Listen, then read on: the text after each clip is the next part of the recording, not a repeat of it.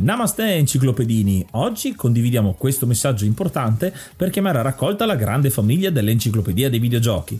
È passato ormai qualche anno dalla nascita del progetto e per continuare a creare contenuto abbiamo tanto bisogno di voi. Il computer con il quale realizziamo tutto il materiale dell'enciclopedia dei videogiochi, dal podcast alle grafiche, ai video, alle dirette, eccetera, dopo 12 anni di onorato e fedele servizio ci sta abbandonando con una rapidità preoccupante che ha reso quasi impossibile continuare a creare contenuti. Quindi, se volete, potete contribuire dandoci una mano andando su enciclopediadeivideogiochi.it e cliccando supporta il progetto. Ogni donazione ci permetterà di sostituire l'attrezzatura fondamentale e necessaria a tenere viva l'enciclopedia. Crediamo che l'unione faccia la forza ed in questo momento ne abbiamo proprio bisogno. Da 5 anni cerchiamo di regalare emozioni, condivisione, informazione su un tema a tutti noi tanto caro, i videogiochi. Grazie a voi potremo continuare a farlo senza il rischio di dover fermare tutto il nostro malgrado.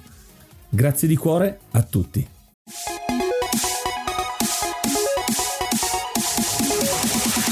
Per fare videogiochi serve talento, strumenti e soldi, ma soprattutto serve un'idea, qualcosa che a volte riesce a trainare il resto, qualcosa di unico che faccia da forza motrice a tutto, ispirando altri colleghi e coinvolgendoli anche in traguardi quasi irraggiungibili. In questo episodio di Developer Documentary vi parleremo di uno studio che ha vissuto numerosi alti e bassi, ma mai per quanto riguarda la qualità dei suoi titoli, quanto piuttosto a tutto l'aspetto economico e di tempistiche che hanno generato molti grattacapi, soprattutto nei videogiocatori più affezionati. Oggi parliamo di Bungie Studios.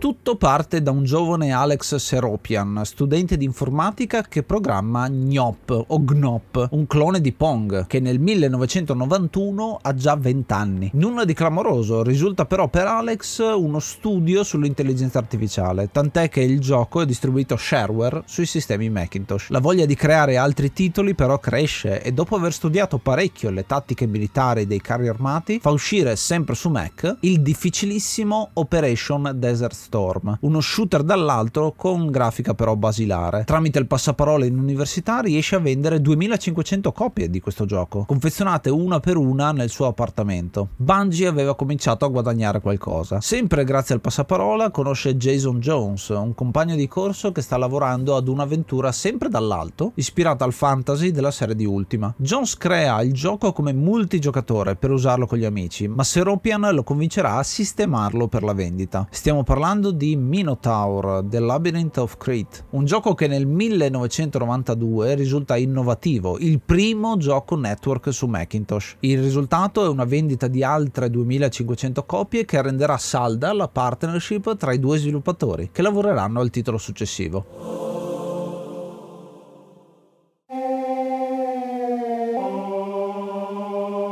Su ispirazione di Wolfenstein 3D, Jones crea un motore di rendering tridimensionale per un FPS con elementi fantasy di gioco di ruolo, mentre il nuovo acquisto Colin Brent lavora di notte alla grafica in alta definizione. Nell'agosto 93 esce così Pathways into Darkness, un FPS clamoroso per Mac, anche se non ai livelli di Doom, con una backstory profonda. Una razza aliena avverte gli umani del risveglio di un antico dio e sarà compito del giocatore farsi strada nelle piramidi dell'America centrale e combattere orde di mostri. Pathways è un successo, dando benzina a Bungie per potersi aprire uno studio a Chicago e continuare nel 94, 95 e 96 a rilasciare la trilogia di Marathon. L'ambiente indipendente che si era formato fece di Bungie uno studio piratesco, con cicli di produzione notturni, presentazioni alle fiere e reiterazione del processo creativo. Marathon è più veloce, con nemici furbi e, esclusiva al tempo, la possibilità di mirare con il mouse. In un periodo in cui tutti copiano Doom, Marathon si distingue per una storia molto più profonda ed essenziale per la riuscita delle missioni, elementi che serviranno a muovere in avanti il genere.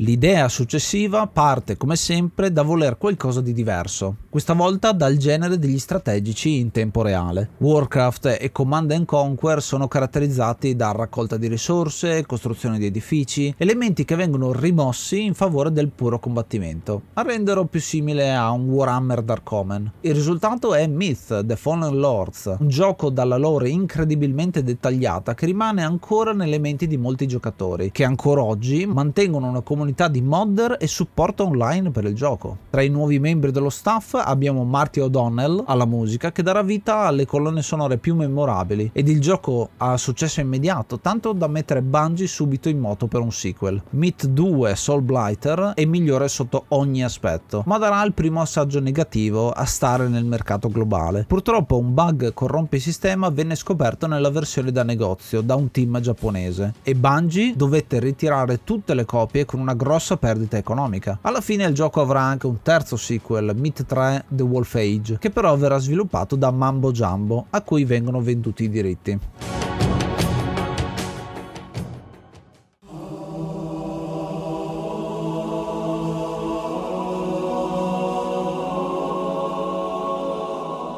Anche con la batosta ricevuta, Bungie riesce ad aprire una filiale, Bungie West, che lavorerà ad Oni, un titolo che doveva uscire nel 99, ma che si ritroverà posticipato perché c'era bisogno di aiuto nel titolo principale in sviluppo di Bungie. Già a partire dal 97 gli sviluppatori lavorano uno strategico come Myth, ma con tema militare futuristico. Successivamente il gioco mutò in uno shooter in terza persona. Presentano Halo al mondo, un gioco accattivante e forse persino troppo ambizioso, tant'è che i soldi cominciano a scarseggiare e contattarono quindi Ed Freeze, capo della Microsoft Games. Nel 2000 Microsoft compra Bungie che deve trasferirsi a Seattle per lavorare al nuovo FPS per console, il nuovo passo avanti dopo 007 GoldenEye. Halo Combat Evolved è un successo planetario, grazie anche al multiplayer aggiunto in fondo allo sviluppo e la partnership con Microsoft diventa ancora più salda. Oni, il titolo di Bungie West, invece ne esce martoriato, un gioco che risulta un'occasione sprecata ma che ha dato un assaggio a Bungie di cosa vuol dire diventare una major. Aggiorniamo l'elenco per marzo, ringraziamo l'hard mod Cry King e i normal mod Don Kazim, Pago, Rick Hunter, Growl, Lobby Frontali, D-Chan, Blackworm, Stormbringer, Baby Beats, Belzebrew e da Twitch, Inkbastard, Vanax Abadium, Rick95 e Noobsweek. Se vuoi entrare a far parte dei mecenate e godere di tanti bei regalini, puoi farlo in due maniere andando su Kofi tramite enciclopedia dei videogiochi.it cliccando su supporta questo progetto e poi hai tutte le istruzioni oppure direttamente abbonandoti a Twitch tramite Prime o no avrai diritto a guardarti un po' di roba dietro le quinte e tante altre piccole cosucce che vedrai direttamente su Kofi. Vuoi entrare a far parte dello staff dell'enciclopedia dei videogiochi? Abbiamo proprio bisogno di te. Manda una mail a questo indirizzo di videogiochi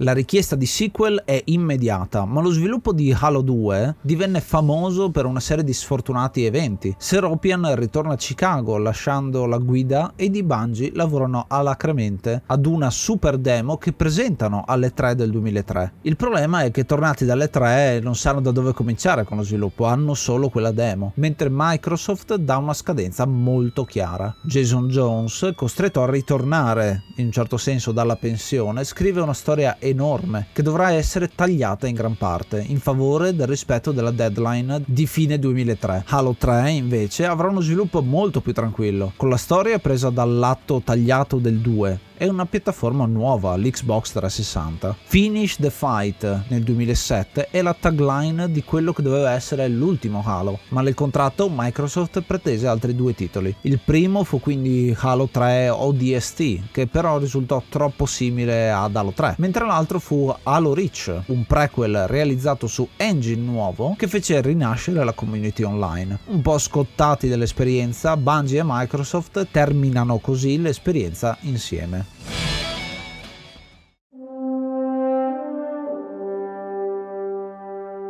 Bungie aveva perso l'IP, ma aveva mantenuto il motore, che continuò ad evolvere per il nuovo titolo. Tutto procedeva bene, tranne per uno sfortunato giorno nel quale si stipulò un nuovo contratto, questa volta con Activision. La grande compagnia portò grossi cambiamenti corporativi, licenziando alcuni membri dello staff, ed il titolo in uscita, Destiny, aveva tutte le caratteristiche più odiate dai gamer. Microtransazioni, storie incomplete che avevano bisogno di DLC ed un'anima ormai corrotta del gioco che impiegò anni per avere una fanbase sana e soddisfatta. Tra l'altro il gioco si basava proprio sul feedback della community da coltivare, il che fu una grande pecca per il prosieguo del gioco. L'esperienza negativa con Activision continuò anche con Destiny 2, un gioco con expansion pack che stava spaccando in due la comunità. Bungie ne aveva avuto abbastanza. Nel 2019 rompono il contratto e riescono a mantenere fortunatamente i diritti. Grazie all'espansione Shadow Keep sembra che vogliano fare ammenda verso i fan più sfegatati. C'è luce in fondo al tunnel. Sì, quindi vedete come questa è una storia che parla di sviluppatori con tante idee e pochi soldi e quindi quello che succede poi a fare i contratti con le major con eh, sì, arrivano i soldi ma arrivano anche delle richieste particolari. Prima con Microsoft che era molto bella in realtà la collaborazione all'inizio. Halo ha definito l'Xbox, tutti si ricordano il verde sia di uno che dell'altro gioco, insomma, che unisce un po' il franchise, il fatto che ha dato uno stile a questa piattaforma e poi come si è finita un po' male ad un certo punto con questi strascichi, il crunch time che c'è stato per Halo 2 e tutto quello che ne, ne, è conseguenza. Stessa cosa con Activision, che adesso addirittura Activision Blizzard, quindi ancora più grande, con tutta una serie di scandali dietro, eh, anche molto gravi, ma che al tempo eh, già tutti quanti, quando c'è stato l'accordo di Activision con Bungie, dicevano eh adesso sono cazzi vostri, nel senso che ce l'avete dura e infatti è poi quello che è successo perché Destiny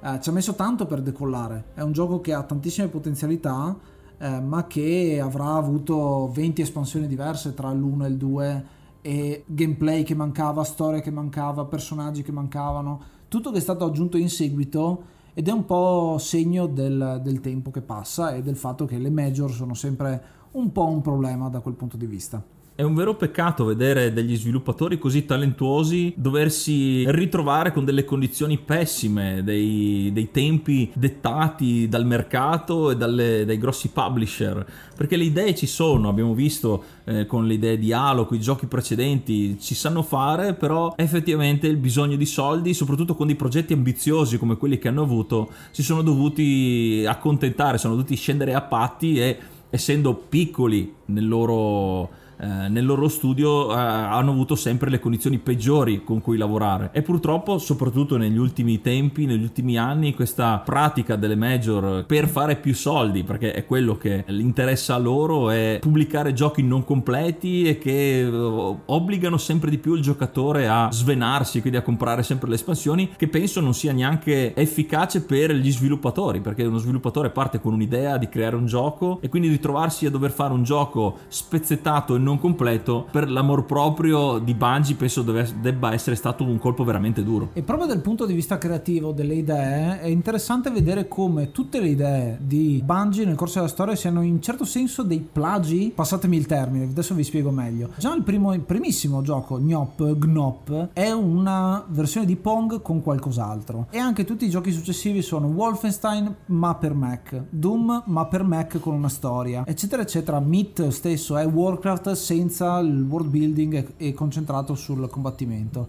E anche Halo, in un certo senso, ha portato avanti il genere perché è un FPS con una storia, con una storia molto bella, molto avvincente e che poi a quel punto c'è stato lo switch. Non è più un inseguitore eh, Bungie del trend del tempo, ma diventa il leader. Infatti tutti quelli che creano gli FPS dopo Halo seguono il fatto di mettere le storie all'interno. I vari Medal of Honor, Soldier Fortune, Call of Duty, eccetera, eccetera eccetera saranno a traino eh, inizialmente di Halo per poi andare di nuovo a superarlo con la parte multiplayer che Halo ha introdotto o meglio non tanto introdotto ma ha rivoluzionato con un sistema un po' più moderno. E questo secondo me è interessante perché molto spesso si parla di idee innovative e quindi cercare l'idea innovativa quando in realtà basta prendere quello che c'è come ispirazione. Ovviamente senza plagiare direttamente qualcosa ma nessuno crea niente dal nulla. Bisogna prendere delle cose già fatte fatte, rimaneggiarle e tirar magari fuori la, l'idea migliore. E con l'obiettivo eh, di creare un gioco che fa tesoro dei giochi precedenti, si vede che come arrivano i soldi, come arriva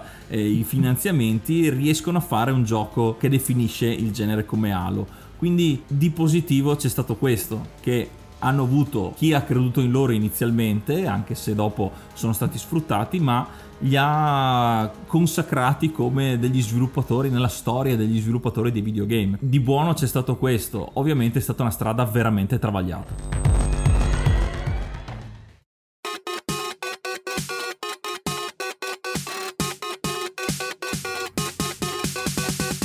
Questo era un altro developer documentary, un editoriale che vuole analizzare le grandi case sviluppatrici per trarre qualcosa di utile dal loro percorso.